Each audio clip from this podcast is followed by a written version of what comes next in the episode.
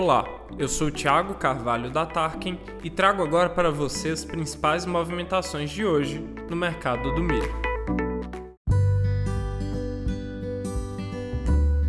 No Nordeste, a frente fria associada ao ciclone ao ar frio favorece a ocorrência de chuva forte, principalmente para as áreas agrícolas de feijão, milho e cana-de-açúcar de Sergipe e do Alagoas. No período de 24 a 30 de maio, as simulações mostram a tendência de chuva para o lado leste do estado. Após um longo período de quedas, os preços do milho no Nordeste seguem mais estáveis. Na Bahia, a cotação Tarkin aponta R$ 78,00 em Luiz Eduardo Magalhães. No estado do Maranhão, os preços têm uma média de R$ 78,50 a saca em balsas, muito similar aos preços vistos no Piauí, que tem milho rodando a 79 em Uruçuí. Em Fortaleza, no Ceará, e em Recife, no Pernambuco, a cotação Tarkin aponta R$ 87,00 a saca.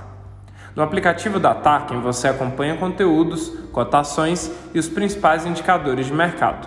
Baixe gratuitamente para conferir. Por hoje é só. Continue com a gente para não perder as principais movimentações do mercado do milho na sua região.